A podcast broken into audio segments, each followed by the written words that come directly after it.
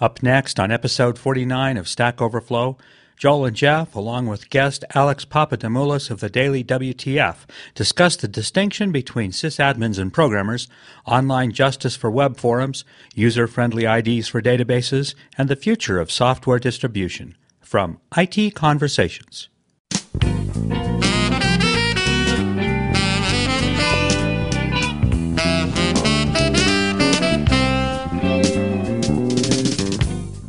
Hi, this is Phil Windley. Today I'm excited to bring you another great program from Stack Overflow with Joel Spolsky and Jeff Atwood, here on IT Conversations.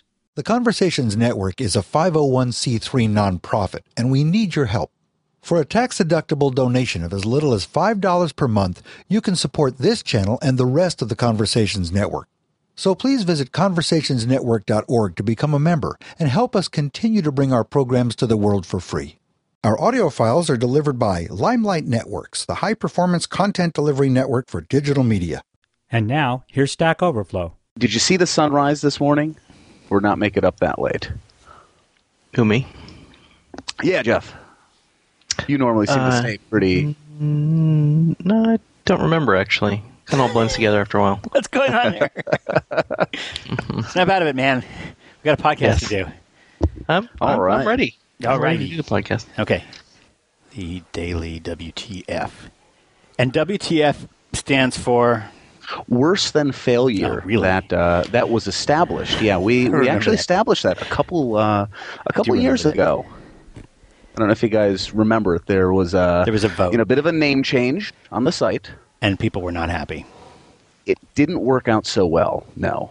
In retrospect, probably keeping it the Daily WTF was the way to go. I don't know what it was. It was just, it didn't feel right saying it because, we obviously talk about the site here at the office. And it just, every time any of us said worse than failure, it didn't quite fit. No, so, it's like a boulderized version of Shakespeare or something with all the good stuff taken out.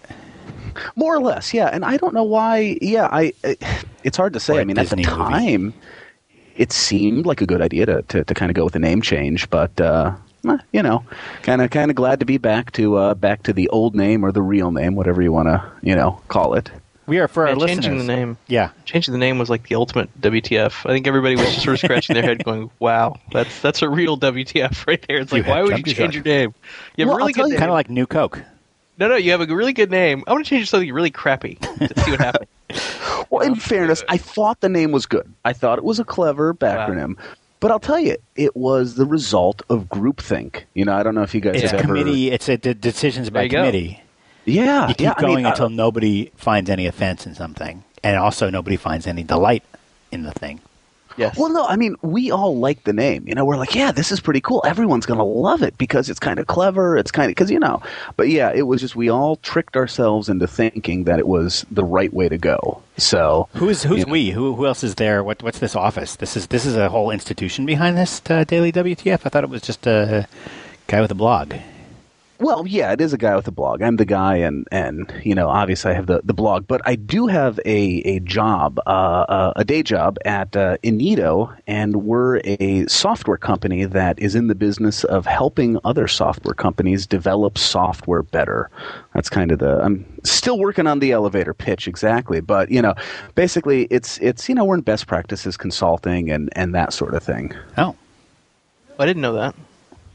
Yeah. Well, we used to do a lot of we still do. We still do kind of custom proprietary business software. But I don't know. Have you guys developed that? I mean, I know, Joel, you're primarily, with products, right? Fogbugs and CityDesk and a Copilot, right? Exactly. Yeah, totally. No, we haven't done any consulting for a long time. We did it in the early days to raise some money, but... I really liked it. Loved the loved doing the business applications, but I'll tell you, it gets I think it's a little more exciting to kind of work in this realm, and I've been doing helping people do the better software, whether it's the continuous integration or whatever's going to help the process go better. But what's fun is the Daily WTF kind of really has helped me learn just how wrong software is you know, or at least software development in so many places. So it's kind of given a unique perspective on things. We are talking today to Alex Papadimoulis, who is the blogger at the Daily WTF, which is a blog, if you haven't seen it, about all kinds of things going wrong in software development, right? It's mostly software development, although I see wine bottles here on the front page. Information technology, but yeah, generally software development. How do you? Is there a difference between information technology and software development? I like to think IT kind of encompasses, you know, maybe the network, you know, whereas IT is a broader domain. Mm-hmm. You know, software is just the, you know, internal applications, external applications, whereas the, you know, IT organization handles all the servers, you know, the desktops, phone systems, you know, they seem to get it all. And you guys always have, besides having like actual bodies of bad code, things are always written in it's kind of an exciting story-like way. Do you get these things like submitted from people and then rewrite them? Is that what goes on there? Or submit them correctly in the first place? You know, very rarely. And I'll tell you a little bit of background. You know, I mean, we started doing all exclusively code, which, you know, the bad code's kind of fun, you know, fun to read. But, you know, I think I like writing, and I know Jake, he helps out on site, Mark, you know, we all like writing, and it just kind of fell into the format of, you know, starting with a fun paragraph at the beginning of a code snippet to really just writing stories kind of in a unique manner. Mm-hmm. I don't know if you guys read Discover magazine, but Vital Signs sometimes serves as inspiration for how we try to tell stories. You know, at the end of the day, some of these things can be pretty boring. You know, in software development. And it's although it is funny to read some of these code. I'm just reading this one where a guy has created a bunch of constants for every possible number of spaces, and then written. It looks like the most horrible select statement. So he's basically re-implemented a function that is already available for you. Oh, and I believe, you know, I think that one's spaced out. And he not only did that, but he re-implemented a few times in his own code, which is pretty impressive, I might say. And so this is sort of humorous, but on the other hand, you sort of feel sorry for these people who are writing bad code. Almost, you imagine that they're sort of like they've woken up in the middle of the night and they're feverish, and they don't completely understand what's going on around them, and they need to somehow make their computer do something. And through the haze and the fog of the high fever and the nausea and the explosive diarrhea, they're trying to write a function that produces a given number of spaces, and they just do the best they can. And you sort of have to feel sorry for them a little bit creating code like this. Yeah, I think that's a part of it. I mean, definitely you got the guys who are really struggling, but you know, I've worked with enough developers, you know, especially in some of the larger companies where it's their way of life. You know, they don't see this as bad. They you know, it's kind of like, yeah, you know, it works. Sure, it might be a lot of duct tape, a lot of you know, patched together, but they, you know. That's the way they see it. So. And there is, I mean, isn't that being pragmatic? Isn't that the ultimate goal as a programmer, to be a pragmatic programmer? Hey, the code works. I don't know if that's quite what the pragmatic programmer is supposed to be, but I guess that's one way of looking at it. Yeah. My favorite WTF, one that we still refer to actually after all these years, was the, and Alex, I don't know if you remember this one, was the... have you tried JavaScript guy? Have you tried? Well, so they're having this big meeting. They're talking about these really technical things. And there's this one guy there who's just a doofus who doesn't know anything about anything. Mm-hmm. And at some point, the guy sort of leans over, you know, very, very seriously and says, have you tried JavaScript? And it's like they're not even remotely talking about JavaScript. You know, it's like it has nothing at all to do with what they're doing. I had that person. I was in a meeting at MTV with a very hyperactive executive who, now this was like 1994, 1995, the web just come out. We're talking Netscape 2.0. And the and she wanted an effect where when you click from one page to the other, the web browser would crumple up like a piece of paper that had been crumpled up and thrown across the page, and then another page would then appear. And I can see where she got this idea because she was from television, right? And this is like an effect that you have programmed into your little television switcheroony things. And yet, of course, there's no way to do anything even remotely like that in HTML. I mean, now you could probably do something with Flash or whatever, but at the time there was no way to do anything even remotely like that. So he said, this absolutely cannot be done with HTML. What you're describing is not, we cannot do that on the web today, ever, under any circumstances. No. And she said, what if you use SQL Server? I heard that SQL Server was amazing. Because I guess somebody had been telling her about all the awesome new features in SQL Server 6.0. That's, you know, it amazes. I've run it. I think I've worked or at least seen the same person too, because that's a recurring thing. Yeah. If it's not, you know, SQL Server, I often get methodology. Well, why don't we do test-driven development, or let's try Scrum? Right. You know, can you do it in Scrum? Right. You know, so this is what I sometimes refer to this as management by Delta Airlines in-flight magazine, where your boss has read something in the in-flight magazine on the plane, and then wants you to then implement that somehow. I kind of like that, yeah. And I can see that happening too. Anyway, let's get on with the show, Jeff. What's new in the world of the stacks and the overflows? Well, and I saw we have a logo. Yes, we have a logo for Server Fault. So Server Fault. That's going to be the name. Serverfault.com. Yeah, so we're going to have a new IT themed website, sort of like Stack Overflow, but for things that are not programming but are in the IT sphere, sort of what Alex was talking about earlier, which has to do, and the way I define this, so one thing that already comes up, and I know Michael has already given me some crap about this, was how do you find what question goes where? Yeah. And first of all, it's always going to be a little bit of a gray area. There's never going to be, you know, a perfect dividing line saying this question belongs here, this question belongs here. You know, the old animal, vegetable, mineral problem. It's just never going to go away. But that said, I feel like there are some criteria, and I'm going to actually blog about this later to make it more clear now that we have two sites. But for Stack Overflow, obviously, it's things that relate to programming. Mm-hmm. Now, this can be unclear, like what's your favorite programmer's food? And we've talked about this, where people will say, ask any question you want, just add for a programmer. And then it becomes okay to ask it on Stack Overflow. What's your favorite color for a programmer? You know, what would be the best episode of Buffy the Vampire Slayer, if you are a programmer. If you're a programmer. Last night. Yeah. That you saw. Exactly. And I think there's a couple things that make it work. One is if you can reference code specifically, talk about the code that you've written or the code that you're going to write or code that you've looked at, that helps tremendously in sort of legitimizing your question for Stack Overflow. That's something we definitely look at. Now, that said, there's questions that don't necessarily involve code that still involve sort of the working life of a programmer. Yeah, and I think it's really... Go ahead. Best keyboard, for example. Yeah, that's totally relevant. Like, I would totally leave that. And then there was one on working conditions that I thought was great, and people wanted to close, and I said, well, this is certainly relevant to a programmer. Working conditions as a programmer? I think that's very relevant. Sure. And I think the highest voted answer was about interruptions, which is a classic programmer thing. You know, no matter what conditions you're under, if you're just being interrupted, it just can't be. Those are, by definition, bad conditions. That's always worth talking about, right? So there's a sphere of questions that are valid. Now, when it comes to Server Fault, I think the criteria is going to be, does this have to do with servers? Does it have to do with networking?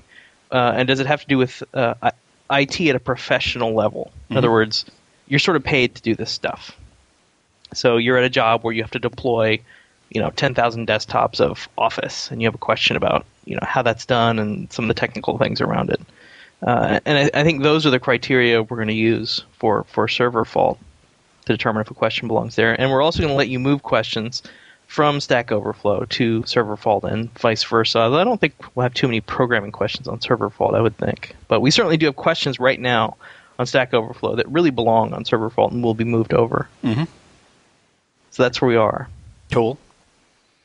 Now, will the same rule apply if you just say, for a network admin, it's therefore appropriate for Server Fault? Oh, I'm sure that'll come up. I kind of suspect that there's going to be a different community that forms around the site. Now, initially, it is going to be largely Stack Overflow users because I just had such a difficult time plugging into the IT sysadmin community on the web. Like, I just is there a big community? I really couldn't find one, honestly. It really surprised me. It seems like there's this huge community of programmers, but then when it comes to sysadmins and ITs and stuff, there's just not really anything significant. They might be more divided, like there's SQL Server DBAs, there's Oracle DBAs. Yeah, I think they're much more fragmented. Novell certified technicians. Much more fragmented. Yeah. In fact, I had people write me and tell me that. So they said it's just way too fragmented. You're not going to get any notable, any major personalities in IT system. And, but that said, I think one of the reasons we want this site, I know one of the reasons I selfishly want it, is because I have IT system admin questions all the time that come up. Because, you know, we build the Stack Overflow servers and just general stuff that comes up that I can't ask on Stack Overflow.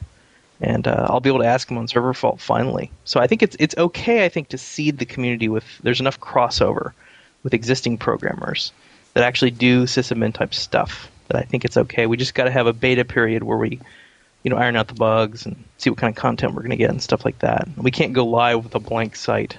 Right. That would probably not work well. So the beta is coming this month for sure.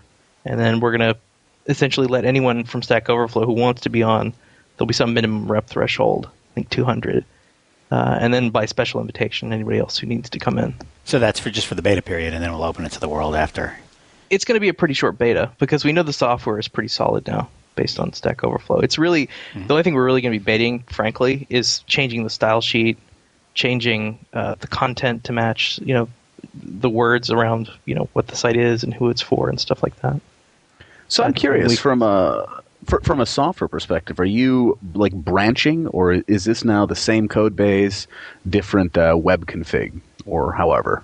Well, the general theme is same code base, different web config. You know, I think it would be weird to put that much information in the web config. We're probably going to have some other configuration files that it's going to read at startup to get styling and stuff like that. But largely we want it to be the same code base. We definitely don't want to be in a situation where we have a branch that we have to maintain. That seems unsustainable to me. It's so, yeah, definitely a pain. Is this going to be like localization for dummies? You know, we're going to localize just the stuff that's required to make content-related stuff. You know, it's not necessarily about programming. It's about, you know, sysadmin and IT stuff. So, but I probably shouldn't talk about localization because I pissed off so many people last week. Are you? Have you? What's the word? Recanted?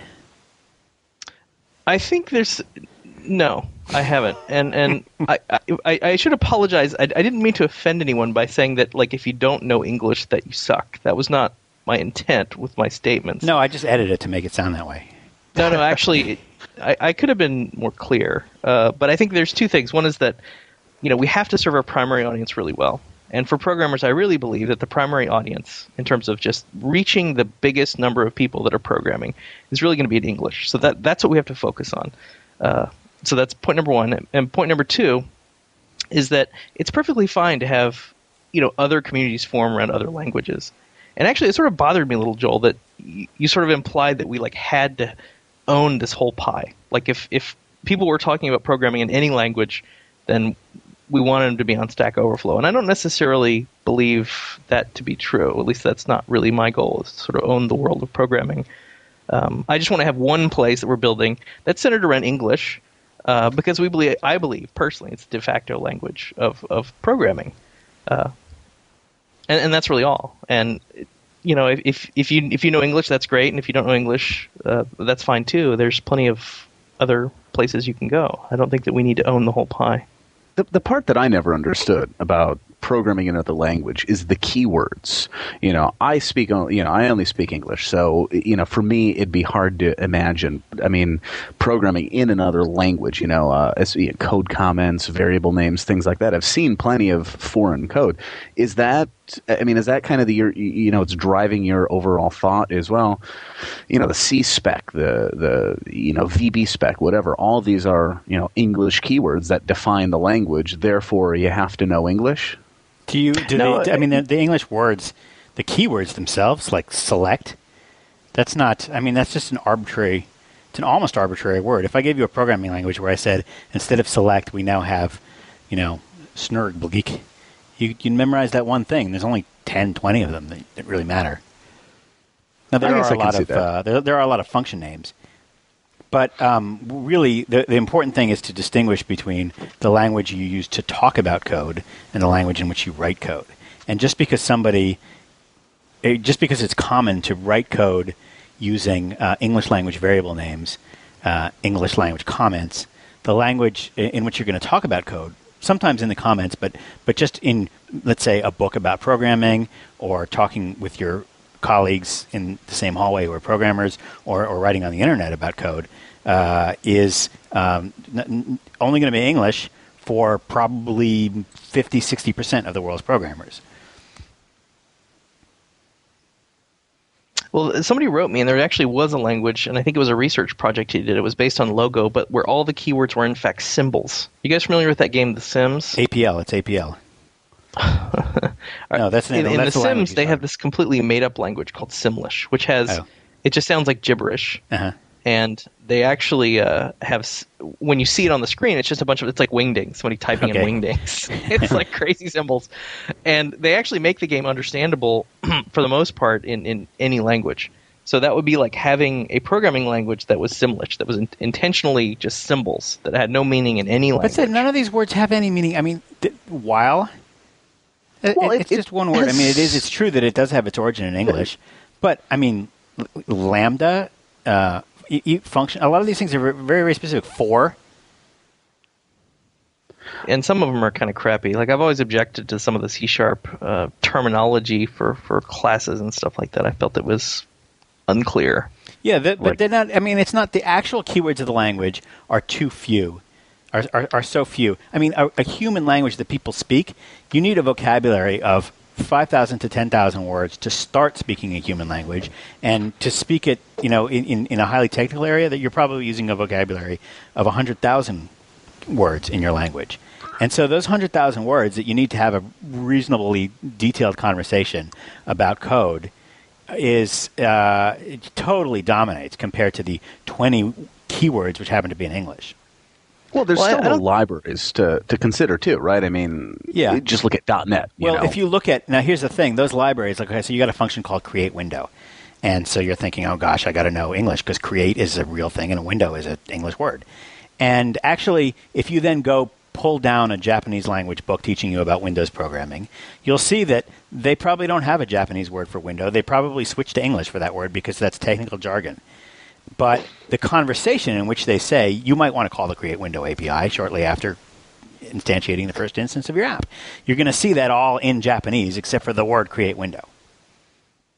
I think I've seen that, just browsing different sites. Yeah. That's exactly what it just looks. I think from my perspective, if I was reading and then saw a Japanese symbol for some function, bit of a learning curve on this. That's because you don't know any Japanese, but most Japanese programmers know enough English to be able to deal with those occasional words. That doesn't mean that they want to read about programming in English. I was talking to Scott Hanselman today. He told me every single word of MSDN is localized by professional translators into Japanese. Not machine translation. It's professionally localized, every single article on MSDN. Well, I think that shows there's definitely an audience for it. So that's surprising. Yeah, and it's a large – I mean, I think that probably Japan probably has about 60% as many programmers as the U.S. That's just a rough estimate. And when you add China and Germany and a few other countries, all the Spanish-speaking countries, apparently Portuguese and Brazilian Portuguese is a big deal. Scott told me when you add that together, it's an audience that's the same size, I think, as the English audience. And I don't know if I agree, Jeff. I don't know if I agree with you that we should just abdicate that. I mean, I understand that we got to have our priorities, but I don't see any reason why we should just say, "Oh, somebody else can do that." I mean, we're our goal is to me it seems like it's okay to say English is our first priority, but to say, "Oh, we would never want to do those other things," is just like sort of arbitrarily limiting our ambition. I mean, if Stack Overflow is a good thing. If it's a good thing for programmers in the world. So previously you talked about eBay as an example. I mean, eBay is like a trillion dollar business. Wait, stop. The only thing I said about eBay is I gave the example of eBay and Tradium in New Zealand because I wanted to point out that if we don't do those other languages soon enough, somebody else will come along and do them. And then if we ever wanted and they will get critical mass. And I just gave eBay as an example of how there is no eBay in New Zealand. Or like Google Yandex, or how do you pronounce that? The Russian Google? Oh, yeah. There's a whole bunch. There's like Baidu, and there's Daum in South Korea. There's a whole bunch of these local things, and Google never really gets into those markets, never successfully got into those markets because of another company that basically was a fast follower. But I think sometimes the the local version in the local language should be more successful because they're building it with that audience in mind. Sure. I mean, they have a better line on the audience than we would. And I would say that's the natural state of affairs. And when you're – the example of eBay was a bad one, I think, on many levels because, first of all, eBay is a huge business. It's like, oh, to have the problems of eBay, how terrible, right? If we could be as big as eBay, that's plenty. I mean, I don't need more than that, frankly. Well, where do you draw the line? How big do you want to get, and then just stop and just say, okay, we're not going to be any bigger than this. We've solved the problems of 2 million programmers. We don't need to solve the problems of 3 million programmers. Like where do you say our mission ends now because I can't be bothered? Well, I don't like to think too far ahead because I think it's distracting. Like, I think you got to focus on what's happening in the next 6 months, like 6 to 8 weeks. Let's say 6 to 8 weeks. Which is 6 months. That's the things you want to focus on. I mean, you want to have a vague idea of where you're going, but, like, obsessing over it too much is just, I think, counterproductive. Like, it sort of distracts you from your primary mission, which is to move forward in the next, you know, in the immediate future. Let's move on. What else is in the Stack Overflow queue this week? So we also had our... how should I call this? Our penalty box implemented, and I know you and Michael don't like the way that we did it. We haven't talked about that at all on the podcast, have we? We talked about it a tiny bit a long time ago. Tell me about the penalty box.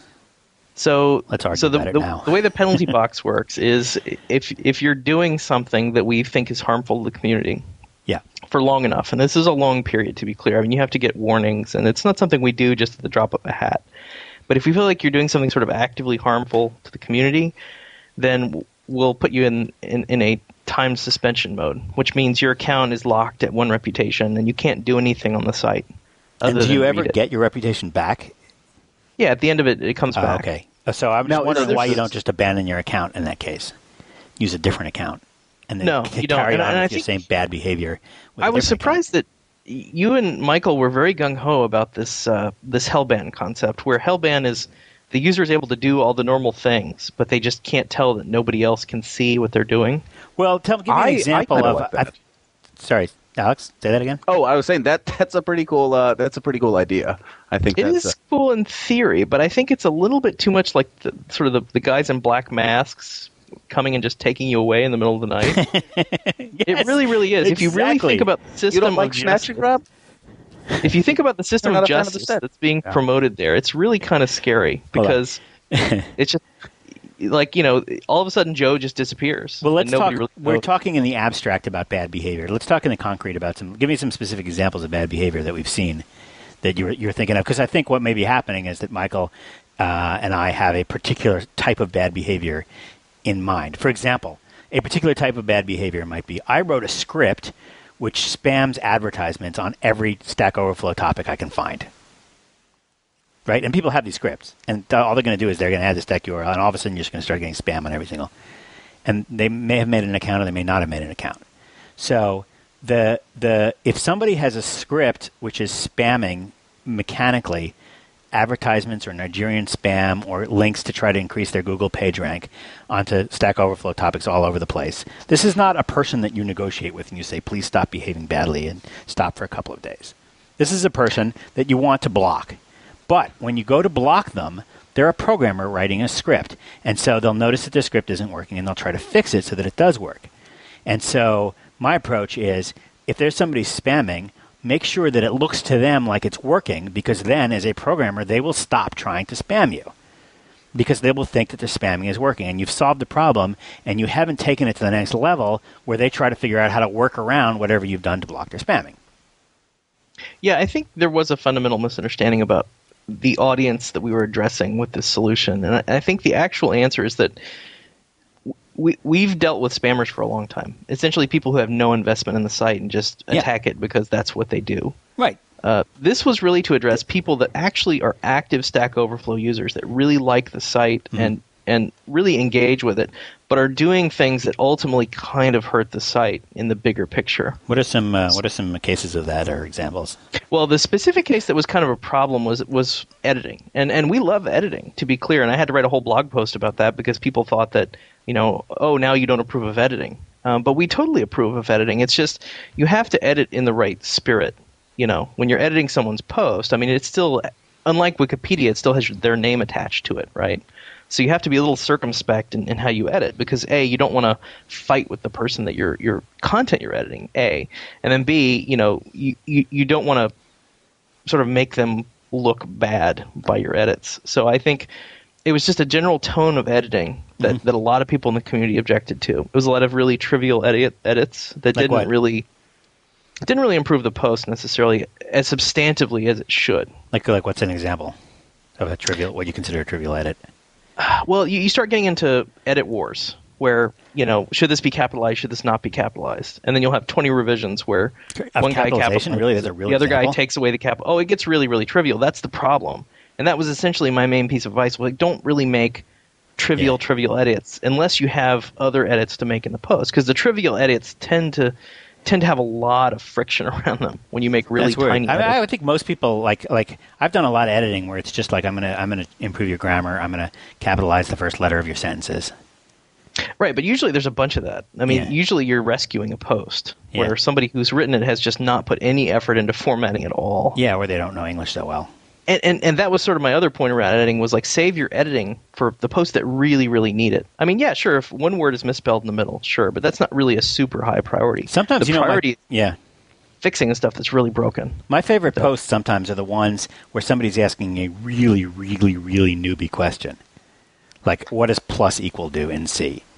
That and you just want, those are the ones that you really want to fix up the title so that Google's going to find it, fix up the question so that it's as clear as possible, fix up the answer so that it's just beautiful, because these are the questions where we get the most hits and where we're going to solve the most, you know, we're going to help the most people. The very, very narrow, very, very specific, very, very difficult questions are going to get 300 page views in their entire, you know, in the next 5 years. And, you know, they're useful for those 300 people. But like the real basic questions are the ones where some poor slob who's just trying to figure out a programming language in the very beginning and is typing very simple, very basic questions into Google, that's where we really have the opportunity to help, you know, 10,000, 20,000 people with an answer.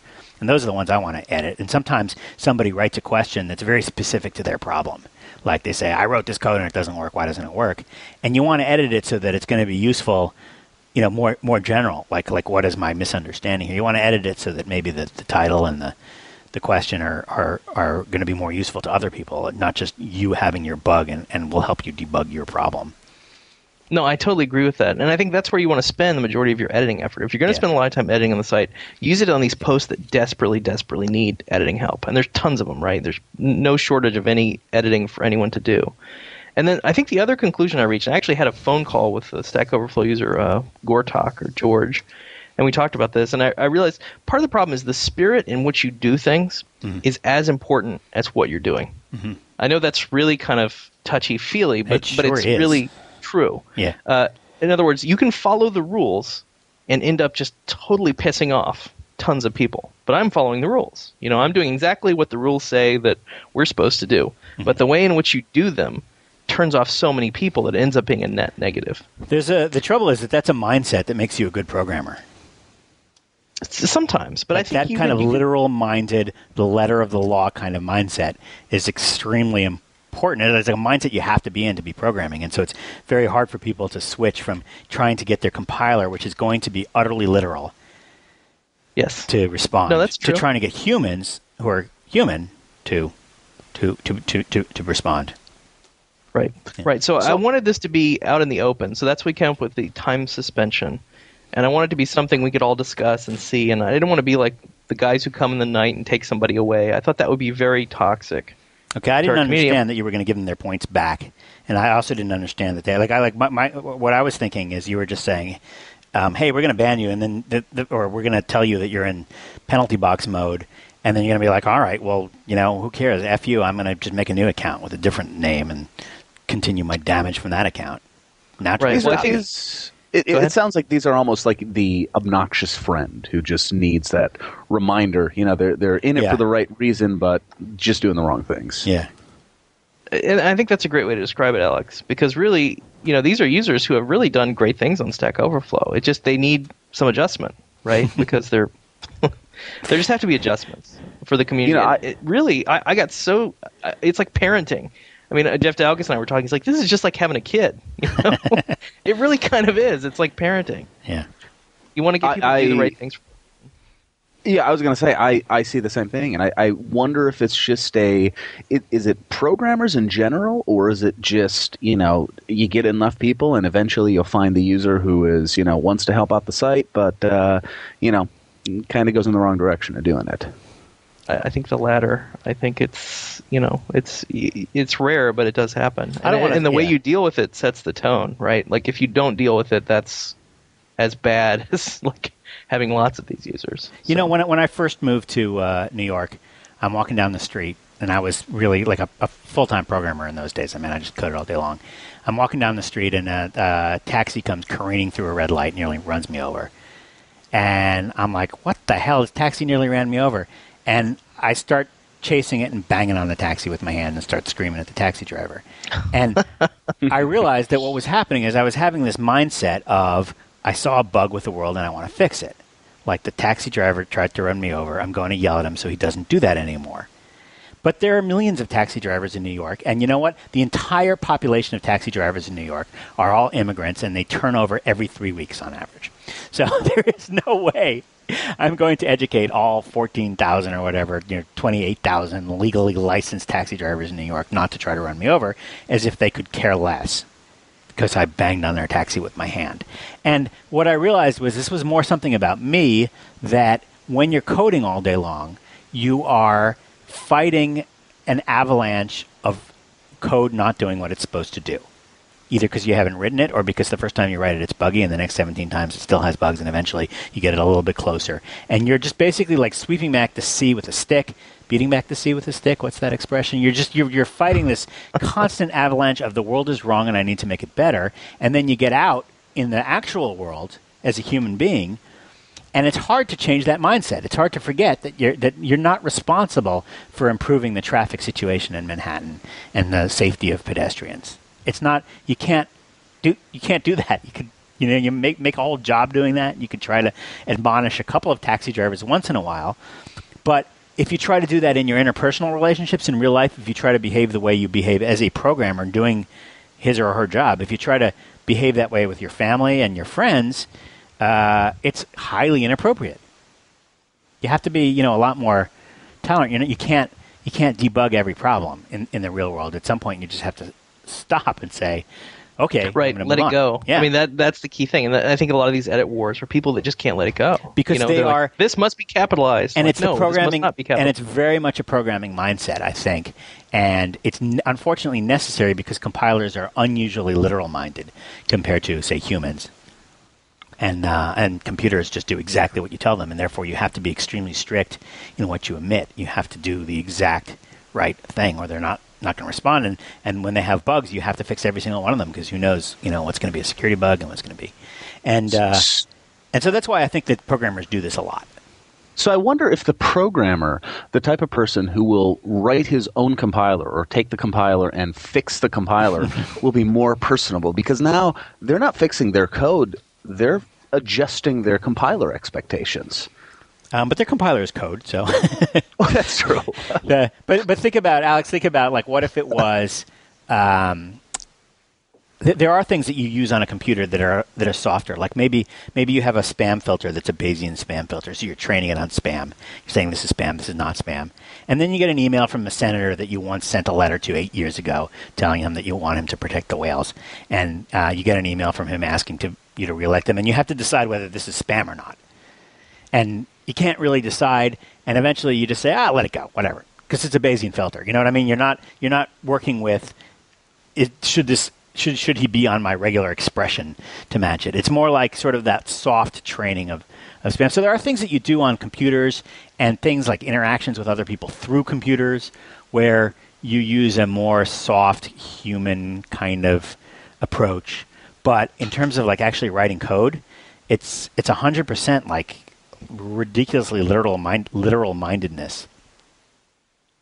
Well, I think the interesting discussion there is what happens when what we're basically describing is letting the most obsessed person win, which is kind of what you have to do in the real world.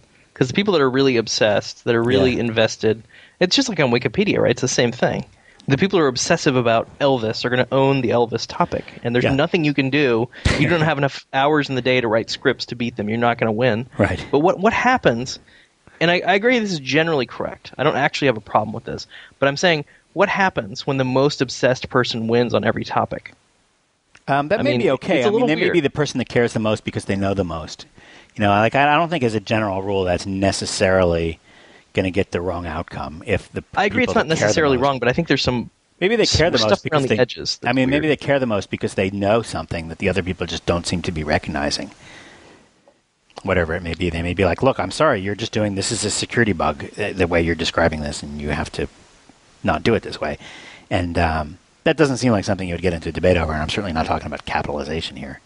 But right. Well, Wikipedia, it has to work, because otherwise if it didn't work, Wikipedia totally would be busted all the time.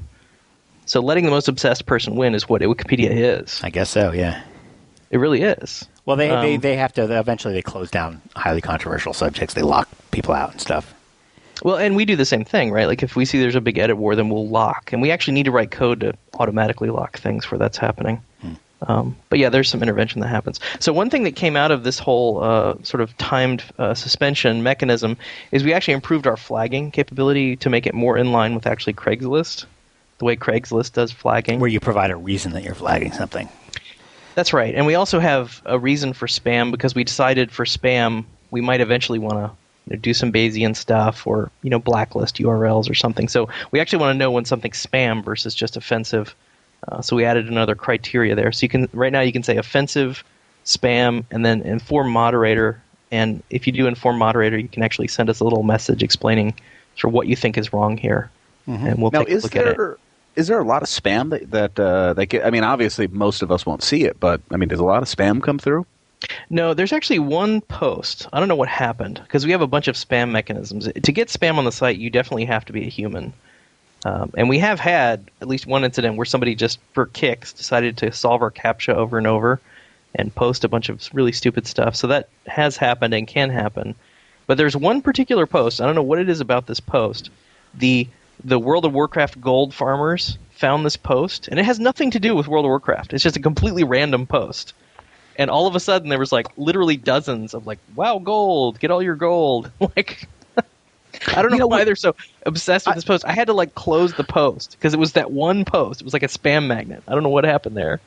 I see the same thing on WTF and tried 100 different things. I am convinced that it is a person, some who knows where going and posting these things. We actually, it's definitely a person. We see people, but I've also seen scripts that do this. You know what? A lot of times there are scripts that just do Google searches to find the high page rank sites.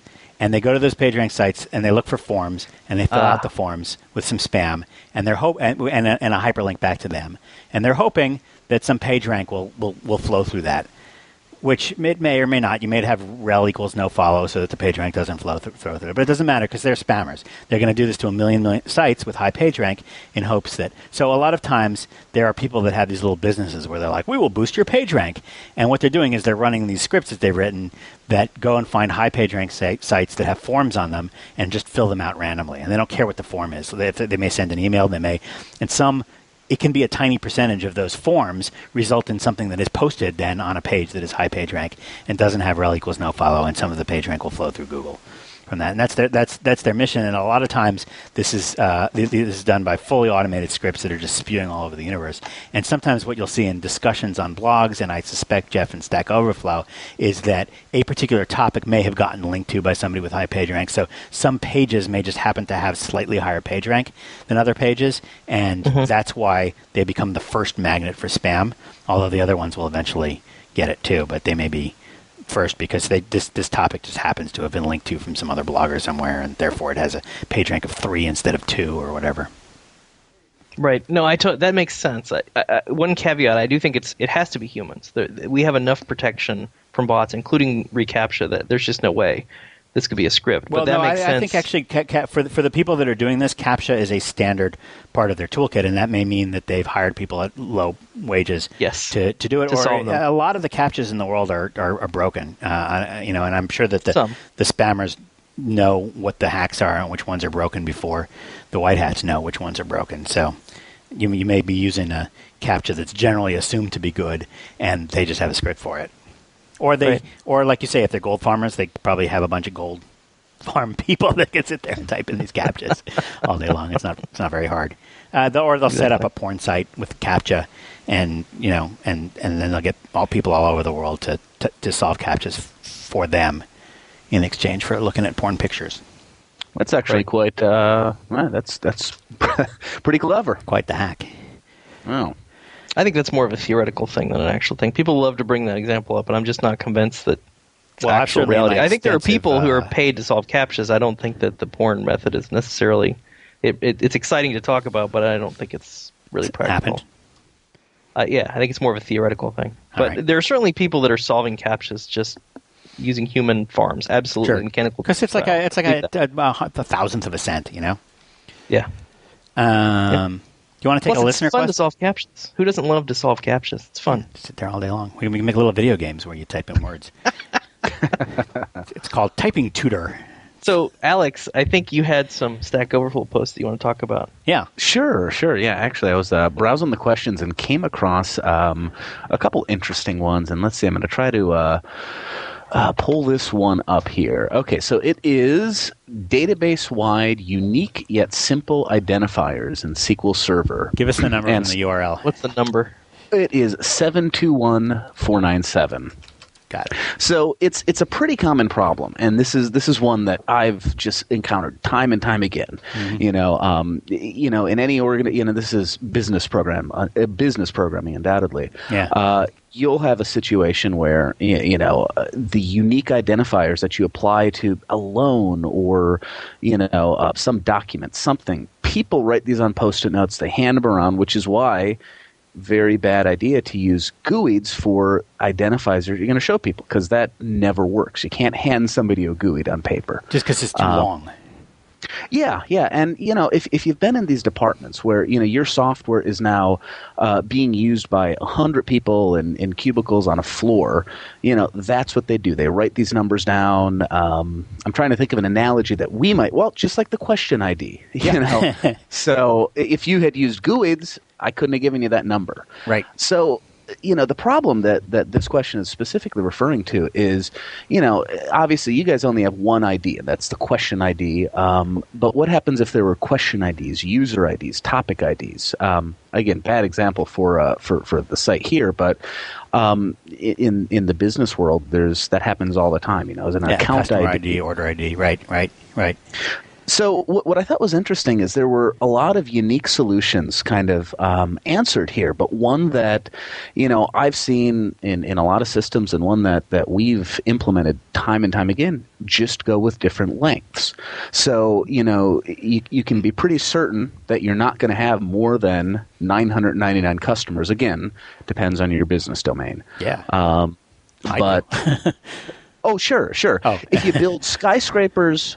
Probably not, Okay. So you figure out what your max lengths are, and then you can consistently have 4-digit customer ID, 6-digit loan number, 8-digit whatever number, and that seems to work out pretty well because the users will come to recognize one identifier versus another. Mm-hmm. So you're talking about having different types of ID, but like let's say you want to separate the customer ID from the account number, from the order, the specific order number, from the invoice number, from the purchase order number, from that kind of stuff, and you want to make sure that when you hear that number, you know which it is. Absolutely, yeah. And so you have a unique identifier that's just it's really database unique for kind of the big business objects, customers. The classic example that we always kind of fall back on is, the customer ID. You're always going to have, depending on your orders, have your customer ID be 4 digits, let's say, order be 2 digits, and, you can have your order number, first 4 digits of the order number are now the customer ID. So it really helps the users, when they're passing around these Post-it notes, talking about them, really understand what that identifier is made up of. Right. Have you guys heard of the smart key concept? No. What's a smart key? So the smart key, it's for cases like this. Let's go with an order number, for example. A lot of developers will just default to a auto-incrementing ID, which is fine, but if you can put a little more intelligence in that, let's say you want a 7-digit order number, mm-hmm. Well, you can stack in 1 digit is the year, 3 digits is the day of year, Go that route. So there's a little bit of intelligence. You see this a lot. You see like the invoice number 2009-04-17-6. But you have to think about, in a lot of these cases, you have to think about a bunch of things. One is it important that outsiders not be able to guess somebody else's, say, customer ID number? Like, does there have to be security associated with these things in a way where nobody can kind of guess them? And if that's the case, one thing that I've done commonly which works is adding a few letters at the end as a password. So you've uniquely generated a three-letter password at the end. And then everybody internally uses tools where they can just ignore those letters. They just type in the number. Everybody externally has to type in those letters, and they get looked up in the database to make sure that you got the right ones. So you generate maybe three random letters and tag them on the bottom to make sure that nobody can kind of guess what another one is without, massive frontal assault. So that's one thing I've done. There's the other situation where you don't want your customers to know how many customers you have. And so you need to sort of somehow obfuscate if I order something from Amazon and I see that my order number is 37, and then 3 days later I order something else and my order number is 38, then I learned something about how much. I don't know. I think I was banking with ING. I was doing some online banking with ING Direct. Yeah. Had a confirmation number of 27. I don't know how that happened, but really, he makes it kind of 27. Hard. Yeah, that was the confirmation number. They must reuse them pretty frequently. Like, are y'all done now? Because I need to reuse this confirmation number. We only got 2 digits. There's another thing I do a lot, which is my favorite thing is to stick a Q in front of a number when you want to make sure that make sure that, first of all, you can search for these things because hardly any words start with Q. If Q in a digit is just sort of unheard of. And so it makes all kinds of like full text searches work real well. And also when you tell your customer, do you have your order ID number? It starts with Q. Like you tell them that on the phone. Then they can look at the page that has all kinds of numbers on it and look for the one that starts with a Q and makes it easy for them to find because Qs are not so common. What else have I done there? You should definitely have at least a checksum. If the number is going to be longer than 2 digits, which it is, then I think it always makes sense to add at least, go ahead and take an extra digit to do a CRC, like a checksum, like a credit card does, just to make sure that numbers haven't been transposed and a number hasn't been dropped. That's sometimes you don't even need a full digit for that. You can use the last if you want to overload that, you can, there's a lot of data that you can kind of stuff into those bytes. But that's, I don't know, I think that might be getting a little, obsessive if you're trying to stuff a lot of data into your characters. But, what is that rule in psychology with you can remember 7 numbers or 5 to 7? Is that 7 average? Plus or minus 2. So so that's the ideal length for your identifier. So if you can't do that, you just have to group it. You group it into blocks of 3. Like we have Copilot invite codes. And when we did the Copilot invite codes, we wanted them to be really short, but we needed them to be highly secure because this actually became a password to get onto somebody's machine. And eventually we settled on a 12-digit numeric code, which in order to help people say it over the phone, we always print in 4 groups of 3 digits so that people learn to say it as 3 digits at a time, which just makes it easier to say over the phone.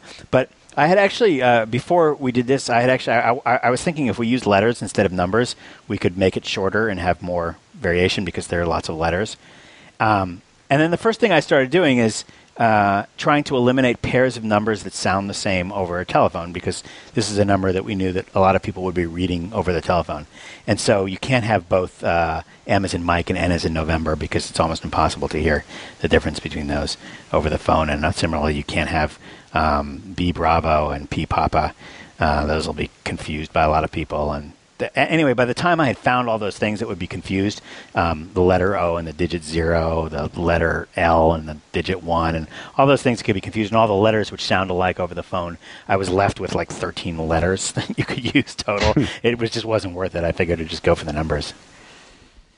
another consideration that I've seen that became an issue in one place was kind of watching out for having 666 in your number somewhere. Because who wants to be customer 666? Well, I wouldn't mind. It'd be kind of fun. It's not just that. Or putting a 13 in there, or putting 8s in there if you're Chinese, or 4s, or which of the one of them is good and one of them is bad. 8s or 4s. 4s are bad and 8s are good. I might have gotten it backwards. I could see that. I have no idea. I'm guessing. Here's another thing that AOL used to do on those discs when the AOL sent everybody floppy disks to sign up for free accounts or something.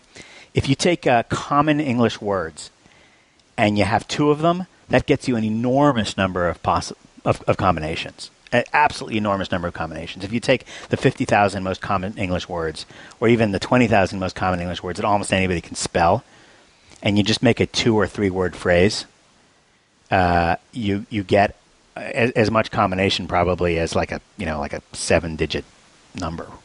So yeah, I complete. What was that for? They just printed it on those little discs. Yeah, right? For your 30-day free trial. It was just a way to give you a password that would be easy to type, easy to remember, easy to everything without having to give you some kind of like compare it, for example, to the serial number that Microsoft gives you for activating your Windows or your Office license, where it's 25 digits, each of which can be any letter. Yeah. I wonder how many more combinations Microsoft can get, or at least they're embedding data into that key, aren't they, as far as the version, the features, and those sort of things? Probably, but you almost never have to. I mean, why can't it just be looked up in a database somewhere? Well, that makes sense, yeah. Well, I guess internet access.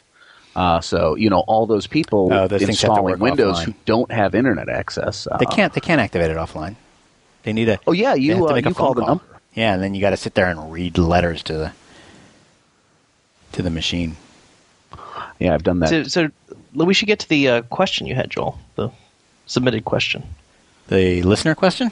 Yes, please. Oh, yes, we have a listener question from Andy Bryce. This is Andy Bryce from the UK, and my question for the combined wisdom of Jeff and Joel is regarding the market for downloadable software applications over the next 5 to 10 years.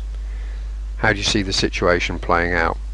The web-only scenario where downloadable apps are completely squeezed out by web apps, and we'll all be running Photoshop and Visual Studio inside a browser. Woohoo. The hybrid scenario where downloadable apps converge with web apps, so the distinction between the two becomes increasingly arbitrary. The business as usual scenario where downloadable apps remain as important as they've always been, or something else completely. Thanks. Is he asking us to predict the future? Yes. So what we're trying to think is like 5 years from now, how will you typically get software on your PC? Yeah. I cannot see everything going web-based. Really? I mean, a lot. Well, I'll tell you what. I started on my taxes last night. First went with TurboTax Online. Yeah, I've been using that for 3 years now. Have you? I don't know what it was. I really liked the feature set of the disk version, the download. A lot greater than the web version. It's exactly the same. They have a big, gigantic XML file that describes all the tax forms, and then they just run it through the web or on the... Even the download version, for years, has just been a big old IE control. I think there's a few features that were missing that I noticed that just drove me nuts. I couldn't view the 1040 interactively. Oh yeah, they don't have all those view forms. That's right. You can't just go view a form. That's what drove me nuts. Yeah, you're right. You can I don't know. At the end, you can print them.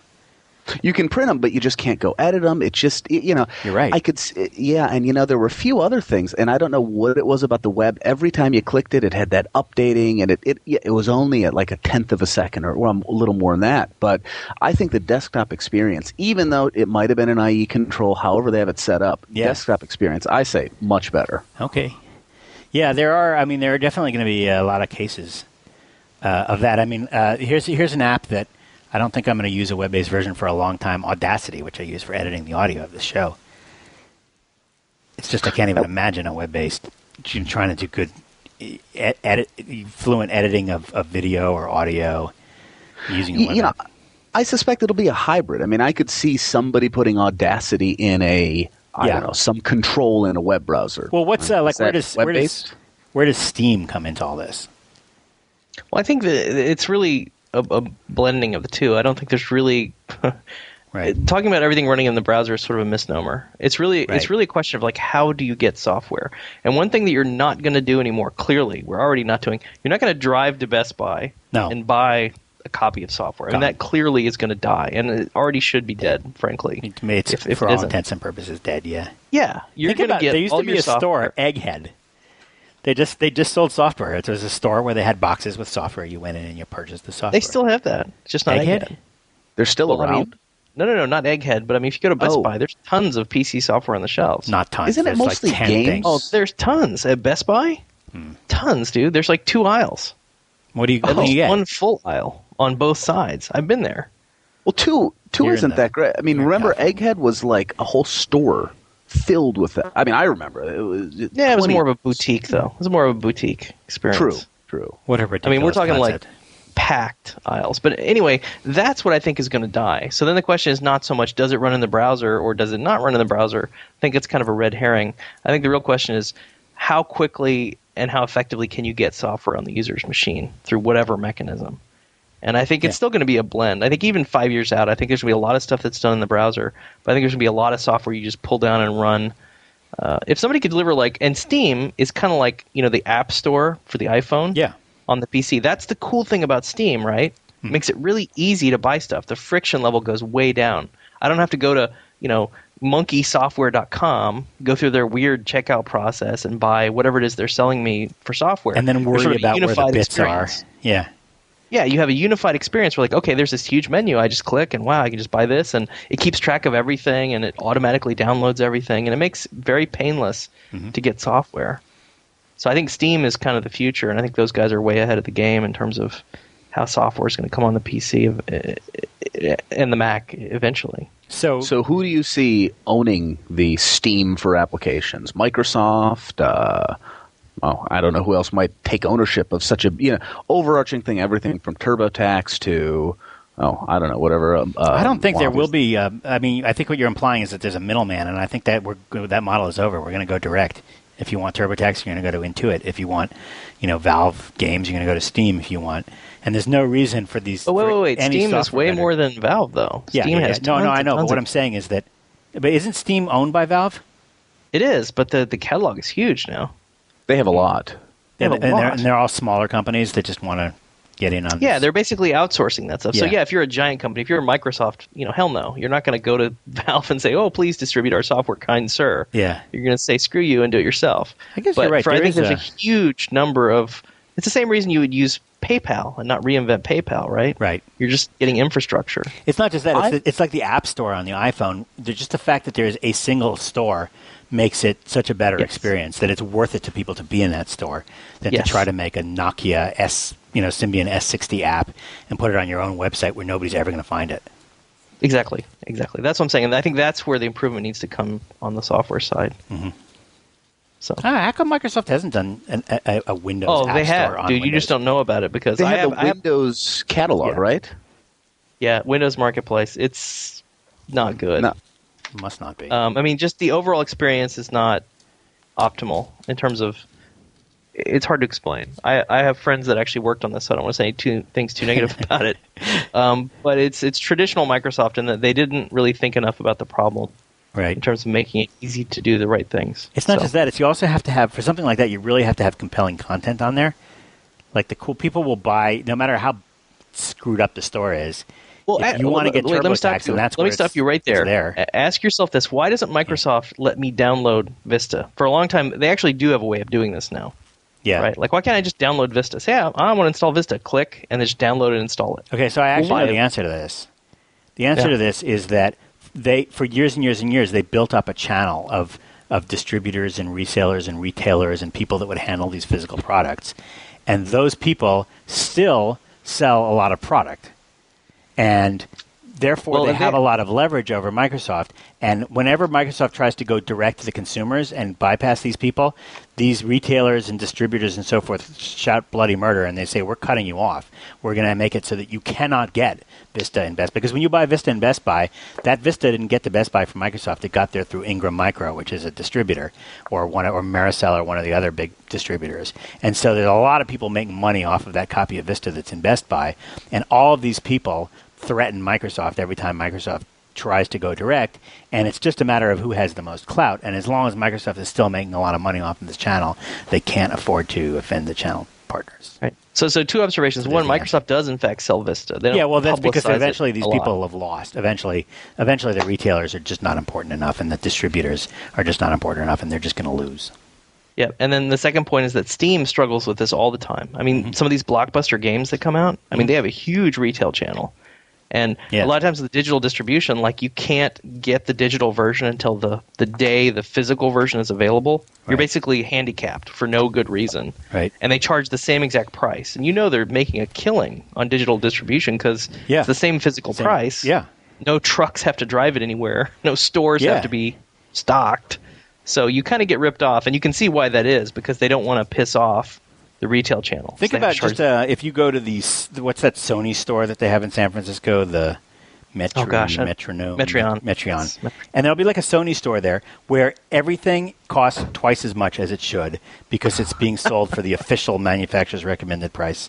And they have no choice because they're Sony, and they do not want to piss off their distributors. And because Sony makes physical goods, they can't do that. And so if they make a store, they're going to get nailed by their distributors unless they charge full retail price, which is why nobody ever buys anything in those stores except for stupid tourists who don't know any better. Right. Well, we should probably stop there. We don't go too much longer. Did we do? Let's see. We did a question from the site. We did a listener question. That's, I guess, we've covered our minimum number of things that we need to do. Hopefully we got enough bingo topics this time, so people playing along with bingo are winning. What are some of the bingo topics? Oh, saying actually, talking about C. What's the phone number? Saying the word raid. Yes, the phone number. You got to forget the phone number. I'm looking for the phone number. Hey, Alex, thanks a lot for coming on with us and being a guest. It's been a lot of fun. Where can people find you? The dailywtf.com. Yeah, that's the best place. And, you know, if they want to contact me, it's pretty easy to find. Do you have one of those Twitter @thingamajiggies? I actually do, and real easy to do. Just Twitter/A Papadimoulis. Just, you know, go type that in. And Papadimoulis. I'm just going to type in Alex P and then hope it works. But it won't. And to our listeners, if you have any questions you might want us to play on the show, you can either call the Stack Overflow hotline, which is done by dialing 646-826-3879, or record a little voice file using your computer thingamajiggy in MP3 or Ogvorbis format and email it to podcast@stackoverflow.com, and hopefully we'll play it in a future episode. Send us some good ones because we're kind of running out of interesting questions, ideas for me and Jeff to talk about next week. Oh, there's a next week. I'll tell you about next week in a minute. But there's a wiki, a transcript wiki, which is linked to from the show notes at blog.stackoverflow.com, where listeners from around the world contribute by transcribing parts, bits and pieces of our podcast, and eventually, hopefully, developing the full thing for the benefit of the hearing impaired, and also to make something that you can link to if you want to get angry at Jeff. For example, Michael Pryor has been doing a great job of writing down all of Jeff's comments on the third-class languages of the world in that transcript from last week's podcast. So you can find that from the show notes at blog.stackoverflow.com. Next week, Dave Yagi. That's it. See you next week. See you next week.